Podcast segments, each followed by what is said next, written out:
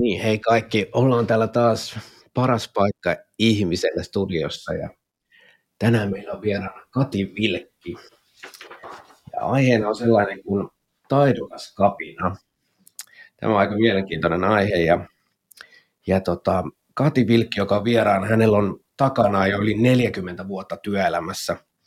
Tarinoita riittää aiheesta kuin aiheesta ja erityisesti johtamisesta – me ollaan tehty Katin kanssa aika paljon yhteistyötä ja välillä on nähnyt hänet tuolla vaikka ison rakennusyhtiön johtoryhmässä kertomassa, että miten sellainenkin ala voisi muuttua. Ja raavaat, raavaat isot johtajat siellä kirjoittaa kynäsauhuten ideoita alas, että hei, toihan voisikin toimia. Ja ymmärsin myös, että tuolla pankkipuolella, missä hän on ollut paljon kouluttamassa, niin hän on, hän on jopa saanut sitten johtajat pitämään mikrotaukoja invavessoissa kesken päivää, että he jaksaisivat siellä niin kuin turbulentin työelämän paineissa. Kati on ollut muun muassa Nokialla muutosjohtajana kovimman kasvun aikaan ja silloin tuli sisään kymmeniä tuhansia uusia työntekijöitä ja hän on nähnyt sitten johtamisen hyvät ja huonot puolet hyvin läheltä. Edelleenkin hän katsoo maailmaa ihmetyksen vallassa ja nyt kun lähdetään liikkeelle, niin tota, lähdetään sellaisella lämmittelykysymyksellä, että mikä saa sinut edelleen innostumaan valmentamisesta? Joo, ja mikä pitää mut työelämässä edelleen, niin kyllä se on mun intohimo on olla niin luomassa sellaisia organisaatioita ja työyhteisöjä ja työn tekemisen tapoja, jossa ihmiset voi kukoistaa. Mä ajattelen, että meille ihmisille on lajityypillistä käytöstä se, että me nautitaan siitä – että me tehdään yhdessä jotain ja saadaan jotain aikaiseksi. Me ei oltaisi lajina selvitty ilman. Ja sitten valitettavasti on tosi paljon sellaisia asioita työelämässä edelleenkin, jotka tulee tämän ilon eteen. Niin mun matka on se, että no miten me päästään kohti sitä iloa ja energiaa ja sitä, että se työ voisi olla se ilon energian lähde, mikä mä ajattelin, että sen kuuluisi meille olla. Kiitoksia. Nyt täytyy niin kuin esittää myös henkilökohtainen kiitos, että Kati on ollut myös minulle valmentajana ja auttanut välillä vähän perhettäkin, että tuntuu, että sinulla on aina aikaa ja kärsivällisyyttä auttaa niitä ihmisiä, jotka ovat hädässä jollain, jollain hetkellä tai jostain syystä. Joo. Ehkä mä oon niin tällaisen inhimillisemmän työelämän puolesta niin kuin, tota, taistelija. Mutta joo, se aika ja läsnäolo ja ja mä jotenkin ajattelen, että, että me, jos me koetaan, että me ollaan yksin jonkun asian kanssa, niin se on hirveän paljon raskaampaa jaksaa. Kun taas jos me koetaan, että hei, mä oon yhdessä jonkun kanssa tai mä saan jonkun kanssa parata tai purkaa tai käsitellä tai ajatella niin kuin ääneen asioita, niin me kestetään paljon enemmän. Ja sen takia mulle on tärkeää se, että mä itse saan olla läsnä ihmisten kanssa. Ymmärrän, että nyt kun on, nyt kun on seurannut alaa ja, alaa ja aivotutkimusta, että siellä on niin kuin tutkittu, että motivaatiossa on niin kuin useampia komponentteja, ja yksi on niistä tämmöinen nimenomaan sosiaalinen yhdessä tekeminen, että, että sä pystyt aidosti olemaan ihmisten kanssa vuorovaikutuksessa, niin on hyvin tärkeä osa työelämää. Joo, on. Ja mä ajattelen, että erityisesti nyt viime aikoina, kun on tullut enemmän etä- ja hybridiä asioita, jotka eristää ihmisiä toisistaan, niin mä koen, että sen merkitys on kasvanut. Ja sellainen, mitä mä oon nähnyt tässä viime aikoina, niin on myös, että niin kuin tämmöiset konfliktit ja ärähdykset ja maltinmenetykset on lisääntynyt. Tuntuu, että yhä pienemmät asiat saa ihmiset reagoimaan, koska ajattelen, että puuttuu sitä yhteisöllisyyttä ja yhteyttä muihin. Kyllä, kyllä. Siis mulle tuli nyt, kun tämä on tämmöinen keskusteleva podcast, nyt tuli niin kuin semmoinen kysymys mieleen, että näetkö, että se semmoinen ärähtely, että onko se enemmän tämmöinen niin kuin stressiin liittyvä käytöshäiriö vai onko se osa te- ihmisen temperamenttia? Sekä että. Eli eri ihmiset reagoi. Meillä on erilaiset temperamentit, erilaiset nopeudet, erilaiset ö, tunnevahvuudet – mutta sitten myös, mä luulen, että jokainen huomaa sitä, että kun alkaa olla kuormittunut, stressaantunut, niin muut ihmiset vaan muuttuu jotenkin ärsyttävämmiksi.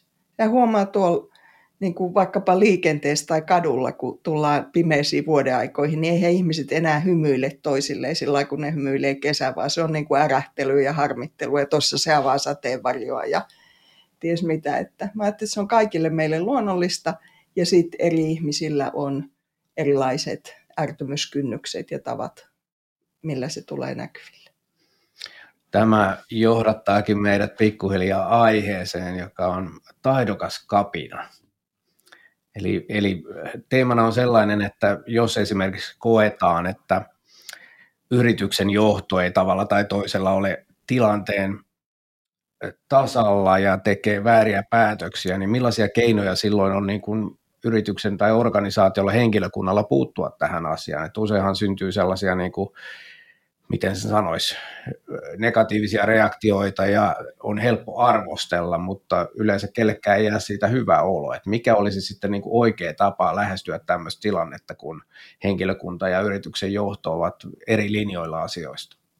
Mä ottaisin vielä yhden askeleen taaksepäin. Mä mietin sitä, että minkä takia, mitkä kaikki asiat saa meidät alistumaan huonoon työelämään.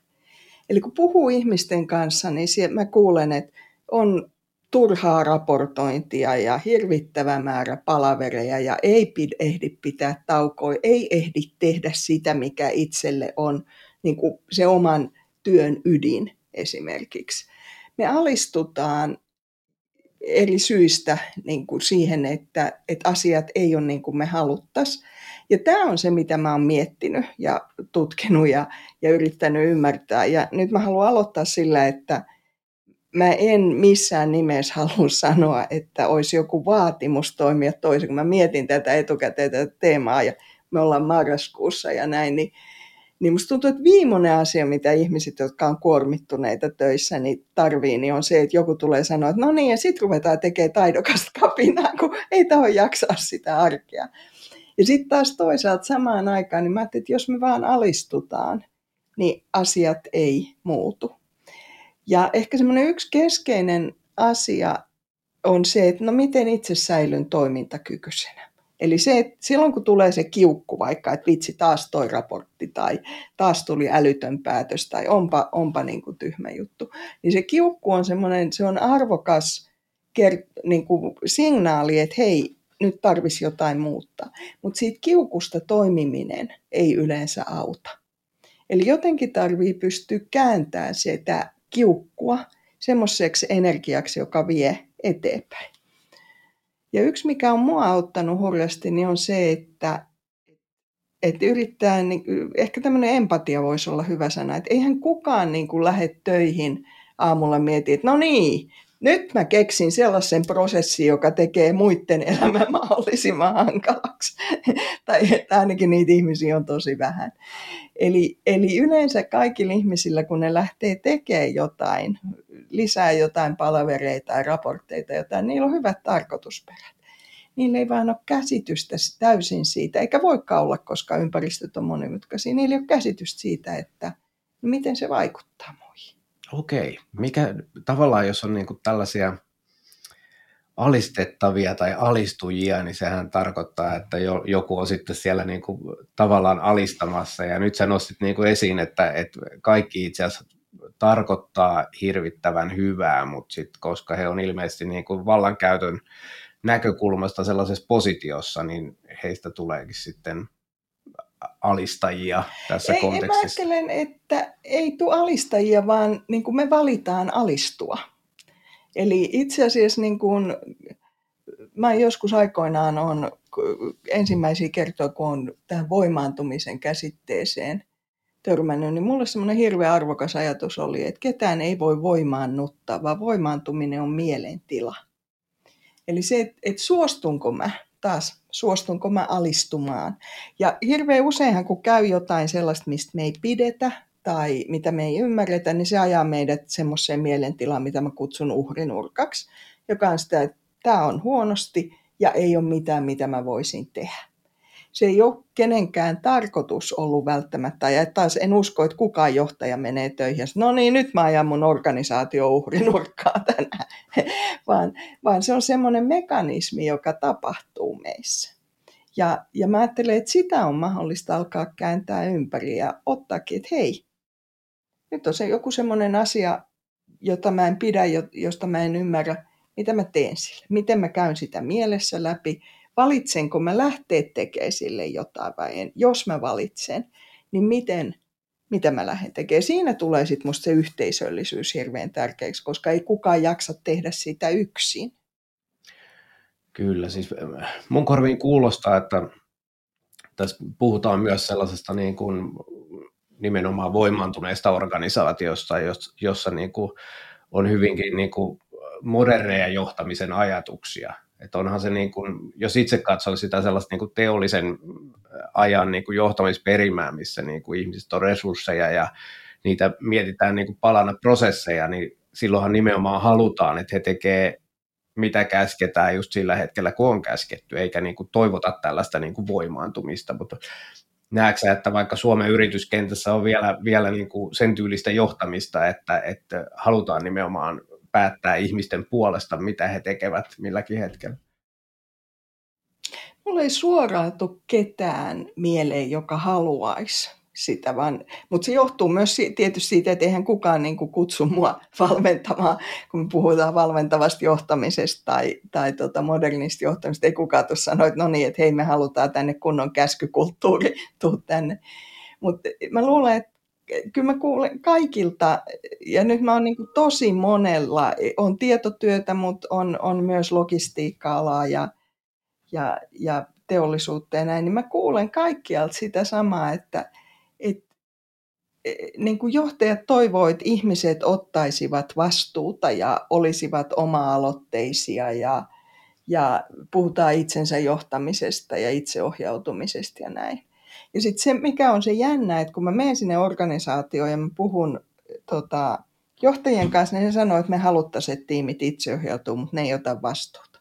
Sitten mä menen ja puhun tiimien kanssa ja tiimit sanoo, että me haluttaisiin itseohjautua, mutta managerit ei anna. Ja mulle tämä kertoo siitä, että siellä on jotain siinä kulttuurissa ja ilmassa semmoista, joka saa jatkuvasti aikaan toisaalta semmoisia tulkintoja, että meillä ei ole tilaa, toisaalta saa aikaa ihmisissä semmoista toimintaa, että sitä tilaa ei anneta. Ja tämä on se, jonka äärellä niin kuin, mä oon usein sit niin organisaatioiden kanssa, jos me teemme työtä, että miten me aletaan muuttaa ajattelutapoja, puhetapoja, toimintatapoja niin, että se mitä me halutaan, eli on yhteinen tahto, että ihmiset ottaa valtaa ja vastuuta, niin että se alkaa toteutua. Eli olisiko se, niin kuin, voisiko se olla myös niin kuin viestinnän ja kommunikaation ongelma, että saadaan semmoinen hyvä dialogi käyntiin ja yhteisymmärrys, että mihin... Joo, dialogi tai rakenteet, mutta sitten ajattelutavat myös. Ja tämä on sillä jännä, mulla oli aikoinaan tiimissä Paul, moi Paul, tota, äh, joka oli äh, Romania, Ceausescu Romaniassa syntynyt, asui Unkarissa silloin, kun me oltiin samassa tiimissä. Paul kuuli kaikki mun kysymykset ja, ja tota, ehdotukset käskyinä. Sanoin, että Kati, että, että mua ärsyttää, kun sä mikromanageraat ja pomputat. Ja sitten mä sanoin, että Paul, että kun mä kysyn, että se on ihan avoin kysymys tai ehdotus, että miten mä voisin ilmaista ne niin, että sä et kuulisi käskyinä. Hän mietti vähän aikaa ja sanoi, että et mitenkään. Meni kaksi vuotta, että me saatiin rakennettua sellainen yhteistyösuhde, koska Paulin maailmassa niin pomot pomotti. Vaikka ne sanoi sen miten tahansa, niin ne oli käsky. Se oli se hänen viitekehys. Et me saatiin luotua semmoinen yhteistyösuhde ja keskinäinen luottamus, että me, niin kuin hän pystyi kuulemaan mua sillä kuin mitä mä olin tarkoittanut. Et, ja tämä, eli me tarvitaan niin kuin ihmisten mielessä, että et näitähän voi vain kukin purkaa. Sitten me tarvitaan sellaisia rakenteita, jossa aidosti kohdataan – ja tulee se dialogi ja kuullaan toisia. Meillä on ihan hirvittävä määrä, aina kun puhutaan viestinnästä ja kommunikoinnista, niin se on yksisuuntaista. Ja sen takia mä mieluummin käyttäisin sanaa, että luodaan dialogia, jolloin eri työtodellisuudet ja käsitykset alkaa kohdata ja muodostuu yhteistä käsitystä, että hei, mikä tässä on tärkeää eri ihmisille ja mitä ollaan tekemässä. Onko tässä nyt, kun mainitsit esimerkkinä tämän niin kuin raportoinnin ja, ja niin kuin ehkä semmoisen, että johtajat päättää, mihin suuntaan laiva menee ja kaikki ei ole siitä niin kuin välttämättä samaa mieltä, niin onko siinä myös tällaista niin kuin top-down johtamista tai sitten bottom-up, tällaisia termejä kuulee, kun lähdetään tekemään tavoitteita tai strategioita, niin onko siinä myös semmoinen niin kuin jonkinnäköinen dilemma, että jostain suunnasta kuitenkin se niin kuin päätös ja ohjaus tulee siihen tekemiseen? Joo, että se ei ole musta top-down tai bottom-up, vaan se on sekä että. Eli se, mikä on musta niin kuin hätkähdyttävää, on se, että musta tuntuu, että usein organisaatioissa kaikki kokee avuttu, olevansa avuttomia, myös johtajat. Ylijohto kokee, että hei, että mä haluaisin tähän, että firma menisi tähän suuntaan, mä haluaisin tällaisen strategian. Sitä ei tapahdu. Niillä on ihan, saattaa olla ihan kädetön olo. Ja ihmisissä organisaatiossa saattaa olla sellainen olo, että en pysty vaikuttaa mihinkään. Hirveän usein strategiat on, niin kuin kun, jos ne on syntyneet jossain pienessä porukassa ja erillään siitä työtodellisuudesta, niin ne on täysin ne on ilmalinnoja, jolloin ei niillä ole mahdollisuuttakaan toteutua, koska ne ei perustu mihinkään todellisuuteen.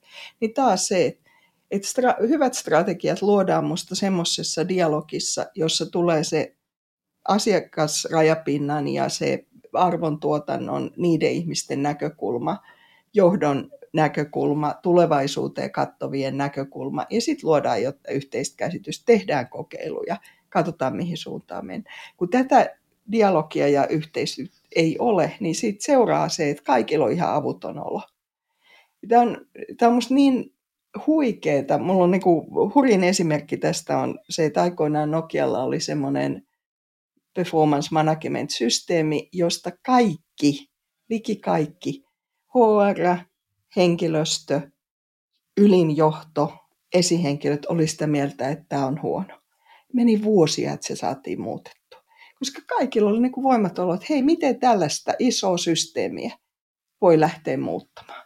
Ja se on yksi niin kuin onnistuneimmista kapinoista muuten mun uralla. Se on semmoinen, jota mä varmaan muistelen vielä – kun on jäänyt eläkkeellekin, että miten me sitä muutettiin. No mitä siinä siis käytännössä tapahtui? Tämähän on hyvin mielenkiintoinen esimerkki, että miten te saitte muutoksen tapahtumaan? No siinä oli ensin varmaan viisi tai kymmenen vuotta jatkuvaa blokkausta ja kirjoittamista ja palautteenantoa joka suuntaan ja keskustelua asiasta ja ymmärryksen luomista ja näin. Ja sitten viimein kävi niin, mä olin silloin semmoisen noin 3000 hengen yksikön johtoryhmässä ja, ja tota, meillä oli rakennettu semmoinen kanava, että tiimien retroista tiimit pysty nostamaan asti asioita aina niin kuin seuraavia, tai semmoisia, mitä ne ei voi ratkaista. Ja sitten sieltä tuli niin vahvasti kaikista seitsemästä vai yhdeksän maata meillä oli siinä, en muista, että hei, et, et jos yhden asian korjat, niin korjatkaa tämä systeemi. Ja sitten tota, ajattelin, että okei, me kehitetään vaihtoehtoinen, parempi systeemi, koulutetaan ihmiset käyttää sitä, me kieltäydytään käyttämästä sitä systeemiä. Ja se oli sitten niin vahva viesti, et, ja mä tiedän, että sitä ennenkin oli niin kuin, tota, Executive Boardissa niin ollut käyty keskustelu, mutta oli todettu, että tämä on liian hankala muuttaa. Mutta sitten se, että 3000 ihmistä voimaantuu, alkaa tehdä jotain muuta, jotain fiksumpaa, kertoo, että hei, me ei enää tehdä tätä. Muistan sen fiiliksen, mikä oli ihmisillä, kun hei, nyt me lähdetään tekemään jotain fiksua, me ei tehdä enää tota älytöntä juttua. Se on valtava semmoinen energianlähde. Ja sitten se, mikä siinä oli mun mielestä sitä taidokasta kapinaa, niin kehitetään vaihtoehto, kokeillaan sitä. Se, mitä me oltiin kehitetty, siitä ei tullut siitä Nokia-laajuista systeemiä, vaikka kaikki piti sitä hyvänä, koska se vaati niin paljon kouluttamista ja oppimista. Eli me oltiin koulutettu koko organisaatio antamaan hyvä, hyödyllistä palautetta ja ottamaan palautetta vastaan ja eriytetty palkitsemiset ja ammatillinen kehittyminen ja kaikki muut tällaiset. Mutta se oli jotenkin niin kuin se, että hei, otetaan omi käsi, lähdetään tekemään. Ei jäädä odottaa, että joku muu tekee tälle jotain, kun ne kaikki muut kokee yhtä lailla avuttomuutta. Aivan, eli jos tuota kiteyttää, ymmärsikö oikein, eli semmoinen vahva vasta-argumentti, että tämä on liian kamala järjestelmä käyttää, tämä ei hyödytä meitä, ja sitten semmoinen niin kuin avoin kämmen, että hei, meillä on tälle vaihtoehto, joka on paljon parempi. Joo, ja sitten me oltiin tehty taloudelliset laskelmat, jopa mulla oli semmoinen Jose Parina, joka oli äärimmäisen fiksu ja tarkka ja äh, ihminen, niin me tehtiin ihan laskelmat, että kuinka monta tuntia palo työaikaa, mitä se maksoi siihen vanhaan systeemiin. Entäs sitten, jos se käytetään fiksummin? Me kerättiin palautetta, oli, oli niin kuin, tätä oli argumentti ja lähdettiin sitä kautta, että ymmärrettiin, että se vanhan systeemin, sillä oli tietyt tavoitteet, tarkoitus, miksi se oli olemassa. Keksitään parempi tapa täyttää se tarkoitus. Kyllä. Sillä varmaan siis tälläkin järjestelmällä oli niin kuin omistajia, jotka oli ylpeitä siitä. Ja... Mä, mä löysin viimein kaksi tyyppiä kellarista, Tää ihan li, niin kuin olin niiden toimiston tota, HRn kellarista Lontoosta, jotka oli kehittänyt sen systeemin. Ne oli kaksi asiantuntijaa HRS, ne oli ainoat, jotka oli sitä mieltä, että oli Okei. Tuntuu, että siis sulle on ollut rakas aihe tämmöinen niin kuin organisaation joustavuus tai resilienssi, vaikka se on mm. vähän niin kuin kulunut sana, niin eikö tämmöinen toiminta, että jatkuvasti etsitään parempia vaihtoehtoja, eikö se nimenomaan niin kuin resilienssiä ja mietitään asioita tavoitteiden kautta eikä, eikä jonkun vaikka prosessin kautta? Mulle se on sitä. Ja se, mulle se resilienssi, niin siinä on niin kuin kolme tasoa, että siellä on toisaalta yksilö, että ihmiset on toimintakykyisiä, pitää, niin kuin niiden aivot on, on ajattelukykyisiä ja niillä on tunnetaitoja ja näin. Sitten on se tiimitaso, eli miten me tiiminä tuetaan, käsitellään, minkälaista vuorovaikutusta, minkälainen psykologinen turvallisuus meillä on ja niin edelleen.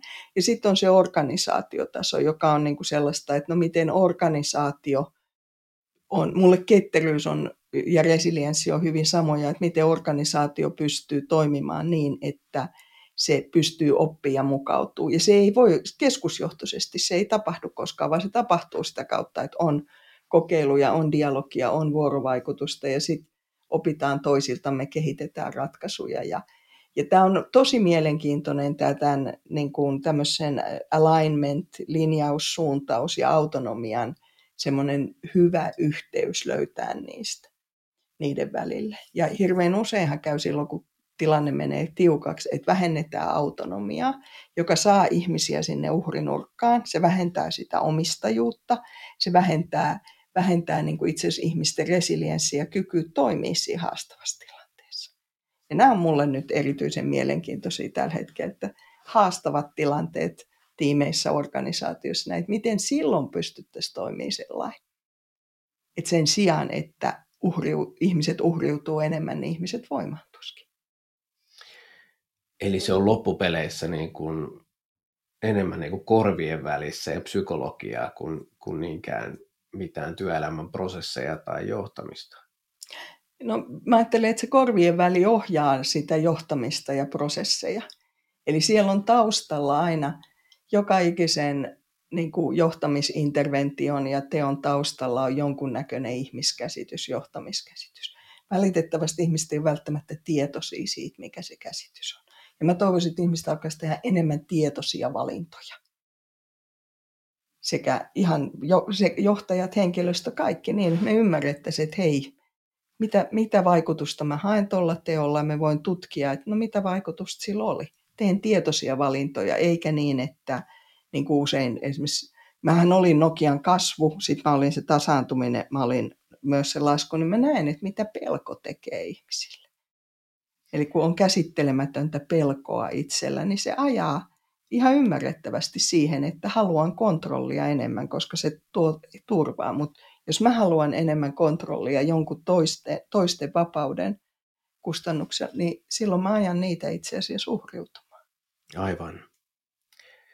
Nyt kun pohdin niin kuin vähän ulkopuolisen silmistä tuota valmennusta, että tuntuu, että siellä on niin kuin se perustaso voi olla jotain niin kuin metodeja, että siellä on niin kuin scrumia ja muuta, jotka on niin kuin aika selkeitä ja ymmärrettäviä ja sitten mennään vähän vaikeammalle maaperälle niin kuin tiimidynamiikkaa ja vaikka konflikteihin, mutta sitten se niin kuin ylintaso, minkä mä oon niin kuin tunnistanut, on semmoinen oman niin kuin ajattelun analysointi ja kehittäminen.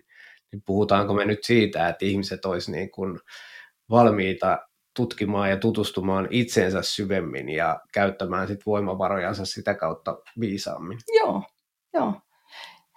Ja niin kuin siinä on toisaalta on semmoinen tietoisuus omista ajattelumalleista, toimintamalleista, omista tunteista, empatia itseä kohtaan.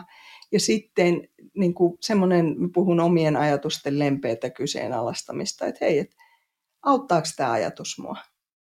Kannattaisiko mun katsoakin tätä eri Sen sijaan, että mä ajattelen, että joku on idiootti tai pahantahtoinen tai, tai tota, tekee sen takia jotain tyhmää, niin entäs jos mä ajattelenkin, että, että pääsääntöisesti ja sekin ihminen, se on varmaan niin kuin hyvän tahtoinen, haluaa tehdä työnsä hyvin. Se lähtee eri lähtökohdista esimerkiksi, tai sillä on eri tavoitteet, joita mä en ymmärrä, tai sillä on joku sen oma tunneprosessi käynnissä. Ja jos mä voin löytää semmoisia empatiaa, niin silloin mä voin löytää ehkä tavan kuulla sitä ihmistä. Ja jos mä pystyn kuulemaan häntä, niin silloin hänen on helpompi kuulla mua. Mun on helpompi vaikuttaa häneen.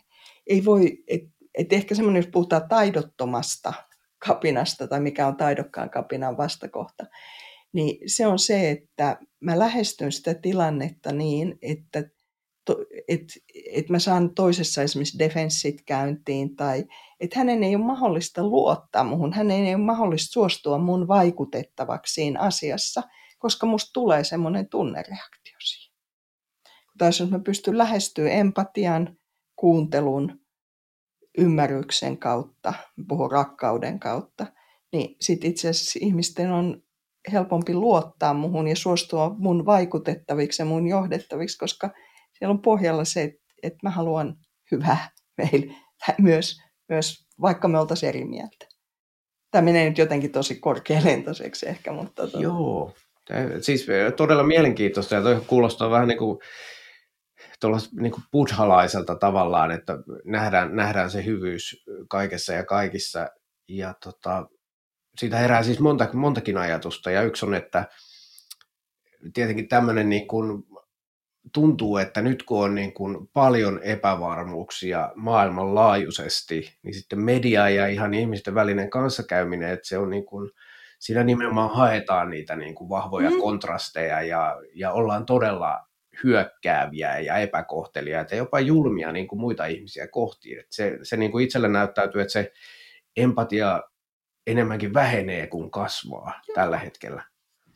Ja mä ajattelen, että se sosiaalisesta mediasta tuleva keskustelukulttuuri, niin se tuntuu, että se on laajennut muualle. Mä huomasin tuossa viime vaaliaikaa, että mä en jaksa katsoa vaalikeskustelua. Mä kaipaisin sitä semmoisia keskusteluja, joissa ihmiset yrittää löytää jotain yhteistä ja päästä eteenpäin. Mä en kaipaa sitä, että tehdään enemmän sitä vastakkainasettelua, koska se ei, se voi olla niin kuin hetken viihdyttävää, ehkä, mutta mä ajattelin, että se ei auta meitä yhtään ratkomaan asioita. Ja tämä näkyy hirveän monen, niin kuin näkyy tiimimittakaavassa, näkyy organisaatioissa, näkyy tietysti isommassakin mittakaavassa. Että, että miten mä haluaisin olla luomassa sellaista vuorovaikutuksen tapaa, jossa me kuullaan toisia ja tullaan itse kuuluiksi.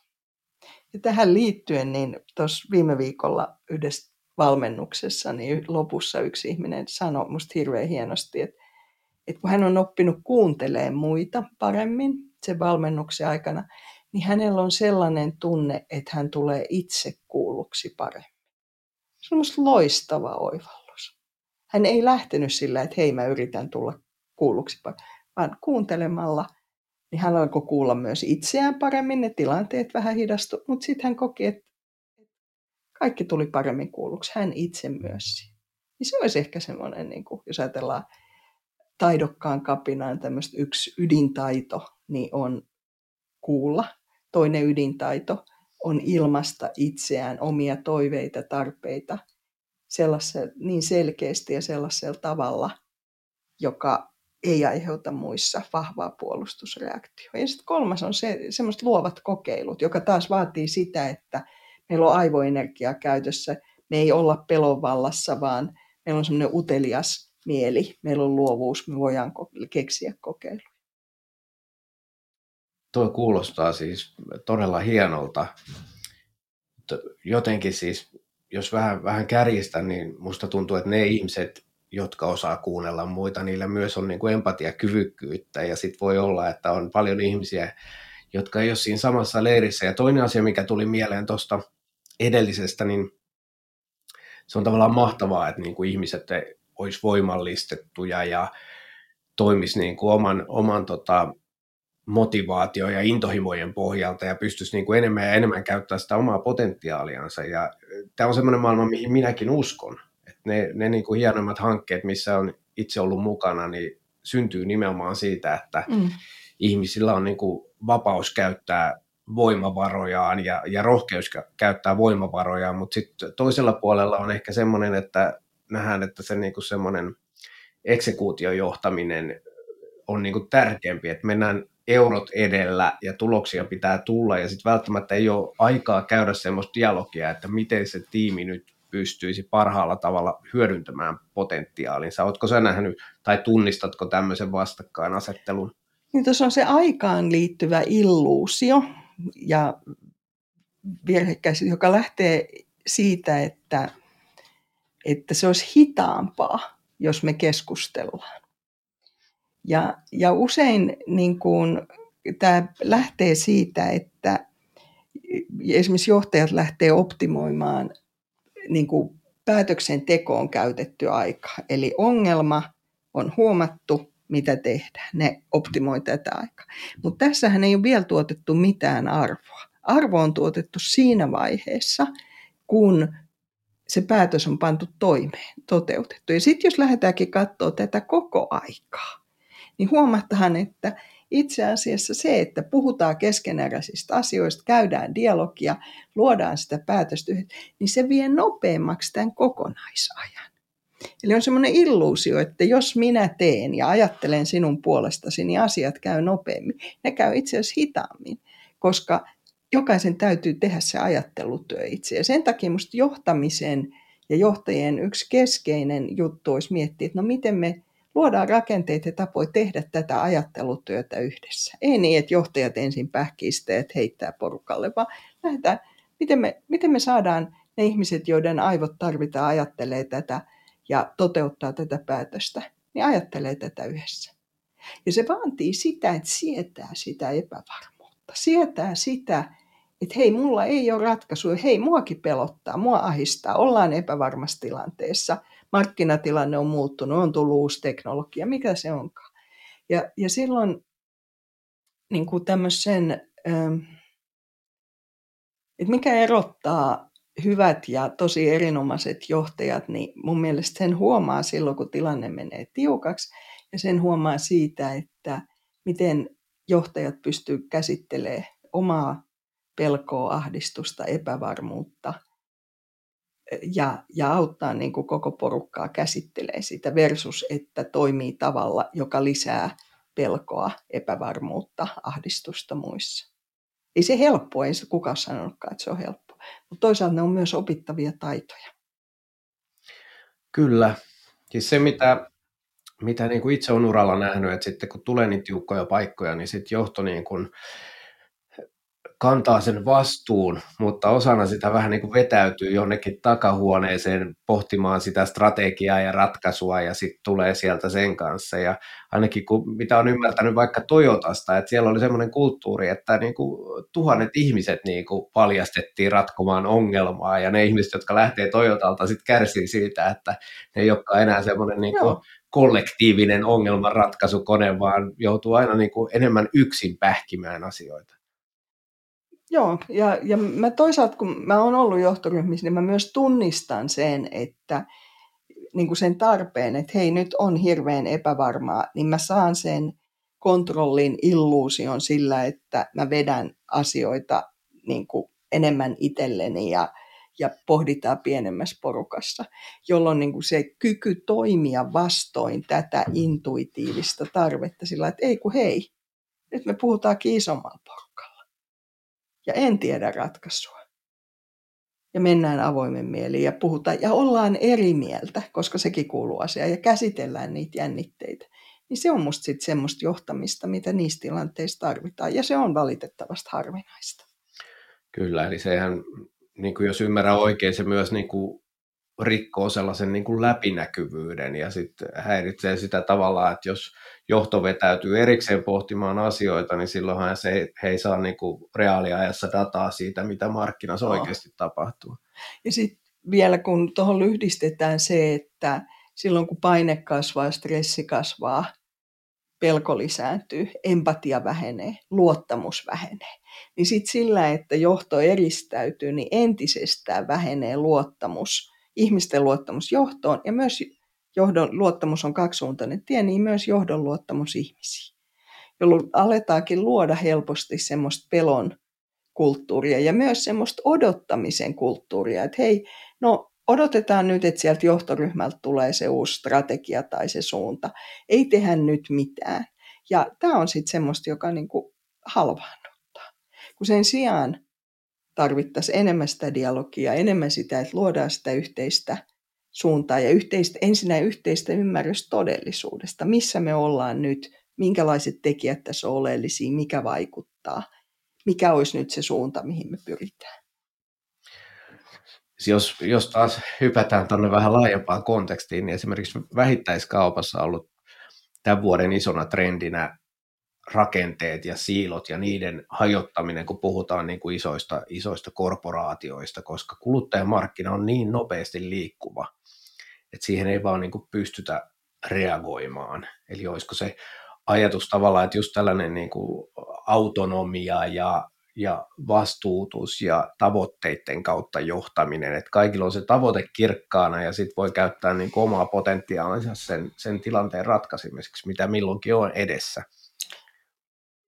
Joo, ja sitten siihen lisäksi se, että kun tilanne muuttuu nopeasti, niin sen sen tota, yhteisen tilannekäsityksen luominen. Eli toi, että et tavoite on selkeä, niin siinä usein on se mielikuva, että tavoite tulee ylhäältä alas. Kun taas tavoite tarvitsisi mun mielestä tulla dialogissa ja mm. muodostuu mm. dialogissa. Ja perustuu käsitykseen siitä, että et hei, että missä me ollaan nyt, mikä on nyt tässä fiksu suunta. Ja sitten se toinen puoli, mikä on niin kuin vielä haastavampi on se, että no missä asioissa sitten tarvitaan sellaista jotain yhteistä ja keskitettä. Esimerkiksi investointi johonkin uuteen teknologiaan. Eli jos se on täysin hajautettua, niin silloin ei löydy ketään tai mitään, jolla olisi mahdollisuus investoida isosti nyt esimerkiksi johonkin täysin, täysin uuteen teknologiseen ratkaisuun. Eli ja sitten taas, jos kaikki on keskitettyä, niin kuin usein on silloin mahdollisuus investoida siihen ratkaisuun, mutta sitten niin kuin ei, se organisaatio ei ole riittävän voimaantunut, vaan se jää odottaa. Ja nää, eli tässä on semmoinen ihana musta niin kuin sisäänrakennettu ristiriita, että toisaalta tarvii pystyä yhdessä isommalla mittakaavalla tekemään jotain, esimerkiksi uusia järjestelmiä toisaalta, ja, toisa, ja sen tarvii samaan aikaan olla riittävän yhteydessä siihen liiketoimintaan, ettei tule sitten näitä, että no me viisi vuotta investoitiin johon, järjest, johon tuohon järjestelmään, nyt kun se otetaan käyttöön, niin no se oli jo kolme vuotta sitten vanhentunut. Niin e, taas niin kuin, en mä väitä, että olisi helppoa. En halua antaa sitä mielikuvaa, että olisi yksinkertaista, koska todellisuus ja organisaatiot ja ekosysteemit, niin nehän on jatkuvasti yhä monimutkaistuvia. Kyllä, että tietenkin nyt, nyt kun on tämmöinen turbulenttinen tilanne markkinassa ja on niin kuin paljon ulkoisia pelkoja myöskin, jotka ahdistaa ihmisiä, niin, niin mulla on samanlainen näkemys, että silloin myös sen niin kuin johdon olisi hyvä niin kuin olla läsnä ja luoda mm. myös sitä turvallisuuden tunnetta, joka sitten mahdollistaa sen, että, että niitä voimavaroja käytetään fiksummin siellä, siellä omassa pääkopassa. Että se on niin kuin jollain tasolla aina semmoista vähän niin kuin tilanteen lukemista, että milloin tarvitaan voimakkaampaa läsnäoloa johdolta ja milloin ei. Joo, ja kun mä oon itse ollut paljon johtaja, niin mä ajattelin, että johtajatkin on ihmisiä. Ja mä en haluaisi asettaa niin kuin sellaisia vaatimuksia myöskään johtajille tai kenellekään, jota ei voi tehdä. Mua kiinnostaa semmoinen teema kuin emergentti johtaminen, eli minkälainen johtaminen ja ketkä nousee johtajiksi tällaisissa turbulenteissa, haastavissa tilanteissa, mitä se hyvä johtajuus siinä on. Ja luulen, että silloin niin tämmöisen tunnejohtamisen merkitys kasvaa. Että se ei, ei niin kuin tämmöistä myrkyllistä myönteisyyttä, että meillä ei ole ongelmia, meillä on vain haasteita ja kaikki menee hyvin, vaan niin kuin semmoista, että, no, että nähdään todellisuus sellaisena kuin se on, nähdään ne kaikki uhat, ja sitten voidaan kuitenkin olla, että joo, tällaista on. Ja mä voin uskoa ja luottaa siihen, että kyllä me nyt tästä jotenkin selvitään. Kyllä. Mä kuulin just ihanan esimerkin tuossa ystävän amerikkalaisessa yrityksessä ja hän sai juuri palautetta, että hän ei ole tarpeeksi innostunut asioista ja hän ei laita sähköposteihinsa ikinä hymiöitä, kun hän lähettää niitä ihmisille ja hän vähän itse naureskeli, että, että niin kuin hän ymmärtää tämän day-asian, mutta, mutta tota, eikö tässä dayssä pitäisi olla myös mukana niin kuin tällaiset vähän änkyrät vanhat miehet, jotka ei jaksa innostua asioista, että eikö, se, eikö he ole myös osa monimuotoisuutta. Se oli mielestäni hirveän hauska ajatus vaan kuulla. Ehdottomasti siis. Ja sitten toinen puoli on tietysti se, että, että jos olen kovin änkyrä ja voin kovin huonosti ja levitän huonoa oloa ympärilleni, niin se on, silloin voin olla kohtuuttoman raskas työkaveri tai kohtuuttoman niin kuin raskas elämänkumppani tai näin, ja silloin voi olla hyvä miettiä vähän, että mitä tarvisin voidakseni paremmin. Et me kuitenkin kaikki vaikutetaan toisiimme. Se meidän tunnetilat heijastuu muihin ja näin. Joo, saa olla epäileväinen ja ahdistunut ja pelokas ja, ja kiukkunen ja kaikkea, kaikkea tota. Ja sitten toinen puoli on se, että mitä enemmän me pystytään säätelemään omia tunnereaktioita, niin sitä paremmin me voidaan auttaa myös muita säätelemään omia reaktioita. No niin kuin äh, reaktorin kontekstissa, jos pohdin tuota samaa asiaa, niin mehän yleensä katsotaan tiimejä niin, että pitää olla ehkä palvelumuotoilija, pari käyttöliittymäsuunnittelijaa ja kolme devaajaa, vaikka niin kuin esimerkiksi. Mutta sitten hyvin usein siellä saattaa olla joku semmoinen henkilö, joka niin kuin selkeästi vaikuttaa siihen ilmapiiriin ja saa kaikki voimaa vähän paremmin ja jaksaa vähän välittää. Tai sitten ottaa niin kuin liidipositiota, eikä se niin kuin lainkaan liity siihen, missä roolissa hän on mm. siinä niin kuin tiimissä. Että tarkoitatko tämän tyylisiä asioita? Ja mun, mun mielestä siis on samaa mieltä, että siihen kiinnitetään ihan liian vähän huomiota. Joo. Mä kutsun niitä välillä, että ne on tiimiliima-ihmisiä, eli ne liimaa ihmisiä yhteen. Niillä on usein hyvät tunnetaidot, ne tuntee empatiaa muita kohtaan, ne välittää siitä, että minkälaista siinä tiimissä on olla. Ne saattaa nostaa hankalia asioita keskusteluun. Ja se on sellainen jännä juttu, että ihmiset voi olla vaikea sanoa, että mitä ne oikeasti tekee, mutta sitten niin huomaa, että aina kun se ihminen on paikalla, niin työnteko on jotenkin suivampaa ja helpompaa, ja kun se on poissa, niin se on jotenkin hankalampaa. Niin se on, se on joku semmoinen tapa olla vuorovaikutuksessa, hyvä tekevä tapa olla vuorovaikutuksessa. Kyllä. Nyt kun, nyt kun pohditaan tätä vielä taidokasta kapinaa, eli, eli yksilötasolla, nyt kun mulle seuraavalla kerralla tulee joku iso Excel täytettäväksi ja mä ajattelen, että mitä ihmettä, nämä kaikki tiedothan on tuolla FINA-järjestelmissä ja pitääkö mun nyt manuaalisesti kopioida näitä paikasta toiseen, niin mitä mun konkreettisesti pitäisi tehdä? No ensinnäkään ei ole mitään, mitä pitäisi tehdä. Tämä on mun ensimmäinen. Ei ole mitään, mitä on pakko tehdä, ei ole mitään, mitä pitäisi tehdä. Se, mitä siinä voi kokeilla tehdä, niin on ensin pysähtyä siihen, että okei, että hei, mitä mussa tapahtuu nyt? Mitä mä ajattelen? Mitä mä, miten mä tulkitsen tämän? Mitä mä tarvisin? Mikä mun tunnereaktio on? Sitten voi kokeilla haastaa jotain omia ajatuksia. Jos huomaa, että, että siellä on vaikka semmoinen ajatus, että eikö ne idiootit nyt yhtään tajua, että kuinka hankalaa tämä on, tai eikö ne yhtään välitä, niin sitten voi lempeästi yrittää haastaa, että pitääköhän toi paikkansa vai ei ja minkälaista olisi, jos en ajattelisi noin. Sitten kun saa itsensä vähän semmoiseen rauhallisempaan mielentilaan, niin sitten voi miettiä, että no mitä mä haluan tehdä tämän asian kanssa. Ja siinä on, aina on vähintään kolme vaihtoehtoa. Mä sanon, että on tämmöinen kolmen sääntö universumista. Kolme asiaa vähintään, mitä voi tehdä. Voi tehdä jotain aktiivisesti, voi jättää jotain tekemättä, voi ajatella eri. Teen tietoisen valinnan. Jos mä täytän sen, niin sitten mun tarvii tietää, että hei, te, että mä valitsen täyttää tämän koska. ja selvittää itselle, että no mistä syistä, mitkä olisi hyvät syyt tehdä tätä. Jos mä valitsen, että mä en tee sitä, tai mä valitsen, että mä otan yhteyttä vaikkapa soitan tai me juttelee sen ihmisen kanssa, joka sitä on pyytänyt, kysyn, että hei, mitä sä tässä tarvit, kerron, että mitä se vaikutti muhun. Ehkä löytyykin joku tapa, että se ei olekaan niin oleellinen tai, tai, tai ainakin löytyy sitten semmoinen ymmärrys, että mikä, mikä se on. Mutta se, mikä on se ehkä pahin, mitä siinä voi tehdä, niin on se, että sellaisessa, antaa sen uhriuttaa itseni. No niin, mulla ei ole vaihtoehtoja, mun on nyt pakko tehdä.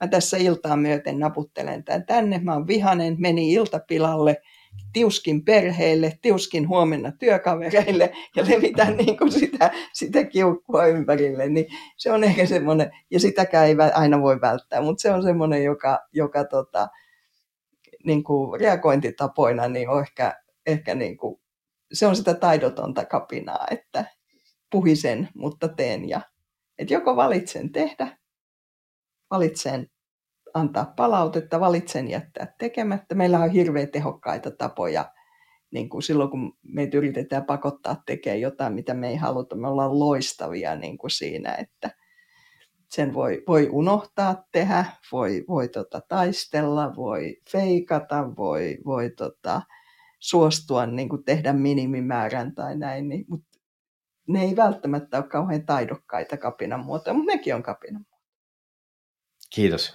Kiitos paljon. Nyt jos vähän summeraan ja ehkä kiusaan, niin tässä taidokkaassa kapinassa siinä on niin kuin ehkä myös elementtejä, jotka nimenomaan niin kuin ohjaisi organisaatiota pois sellaisesta vanhakantaisesta johtamisesta ja kohti, kohti ehkä sellaista niin kuin modernimpaa, ketterämpää johtamistapaa. Onko tulkinut oikein? No mun mielestä kyllä. Eli mä toivoisin, että kaikki organisaatioissa voimaantuisi myös johtajat kyseenalaistamaan, haastamaan, kapinoimaan sellaista vastaan, mikä ei toimi. Esimerkiksi sitä, että on aamusta iltaan palavereissa ilman taukoa. Se ei, niin kuin, se ei ole aivoystävällistä, se ei ole järkevää työntekoa. Ja siitä huolimatta ihmiset alistuu siihen ehkä ensimmäinen semmoinen, mitä monet tällä hetkellä tarvii, niin on musta se, että lakataan tekemästä jotain, jotta on aikaa ajatella ja tehdä fiksummin jotain Tuo oli ihanasti sanottu. Kiitos Kati paljon tästä. Mä oon tässä vähän johdatellut keskustelua. Onko jotain vielä, mitä haluaisit niin jakaa ilman mitään johdattelua? Ehkä se, että se kapina, joka mulla liittyy voimaantumiseen, niin se on äärimmäisen energisoiva. Niin mä suosittelen jokaista vähän kapinoimaan. Eli nyt kun on marraskuu ja tulee loskaa, niin tota, nyt kannattaa voimaantua ja kapinoida. Pieni kapina yhdessä jonkun kanssa. Yhdessä jonkun kanssa. Ihanaa Kati, kiitos paljon. Tämä oli oikein mukavaa. Kiitos.